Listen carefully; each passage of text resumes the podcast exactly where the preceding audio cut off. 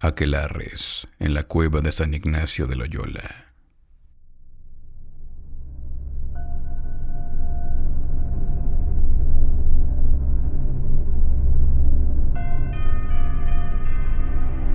San Ignacio de Loyola, fundador de la Orden de los Jesuitas, ha sido patrono de Guanajuato desde 1616, antes de que el Papa Gregorio VI lo canonizara en 1622.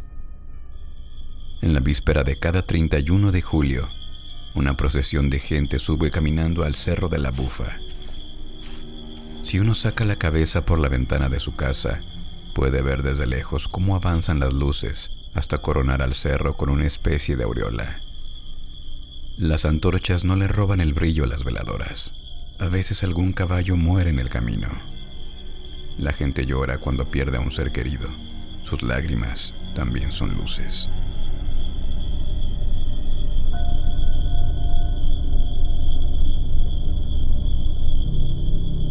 He escuchado que le rezan oraciones a la Virgen de Guanajuato o le piden favores a San Ignacio.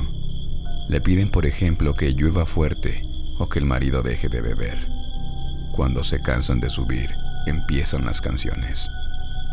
Los músicos llevan sus guitarras para hacer el camino menos agotador y las señoras platican de hijos, de enfermedades o de chismes.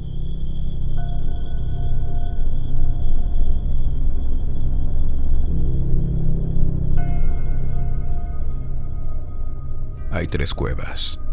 La cueva encantada, la cueva de los Picachos y la Cueva Nueva, donde se oficia misa para pedir que los habitantes de Guanajuato no padezcan desgracias.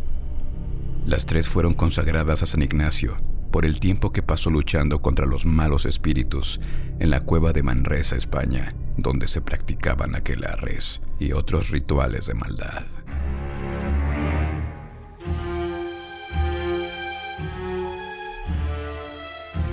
Hechiceros, brujos, gente de la que dicen que está en íntima relación con el demonio y todos los poderes del infierno, llegan a Guanajuato antes del día de San Ignacio de Loyola, trayendo frascos que contienen murciélagos, alas de mariposas negras, sapos, hierbas y espinas que clavan en cirios negros o en muñecos de trapo con cabello humano.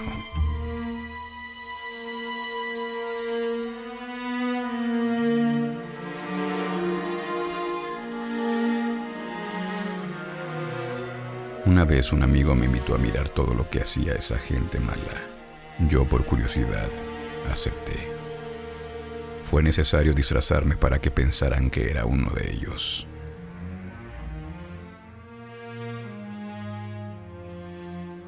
Más o menos a las 12 de la noche, cuando ya estábamos todos juntos dentro de la cueva, entró el oficiante mayor, llevando una vela encendida en la mano derecha. En la otra mano traía una lagartija que se retorcía muy violentamente.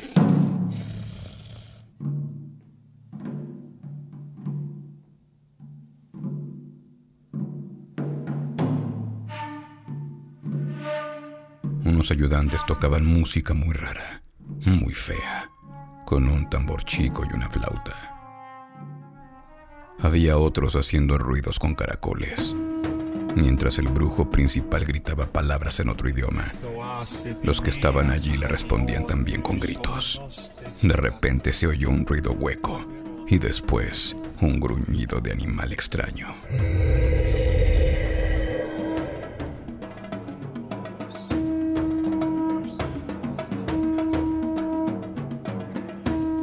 No sabría contarles detalles, pero eso me puso muy nervioso.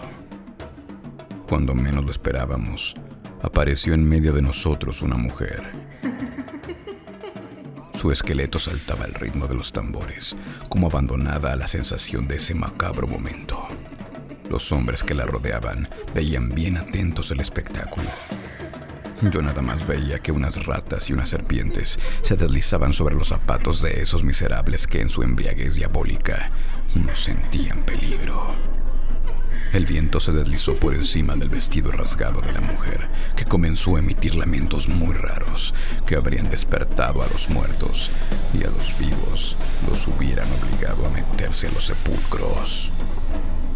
La vida parecía escapar por una de las pocas grietas por donde entraba ese aire caliente que me ahogaba. Entonces le dije a mi amigo que nos fuéramos.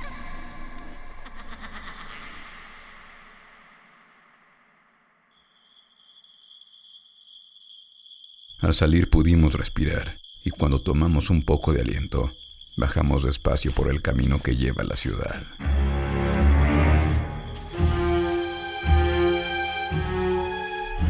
Desde esa noche se me hace muy difícil dormir y cada día de la cueva subo con una canasta con comida para oír misa y pedir perdón a Dios por mis pecados que no son muchos, pero que siempre me hacen recordar esa noche en la que estuve a punto de caer en las garras de un grupo de hechiceros.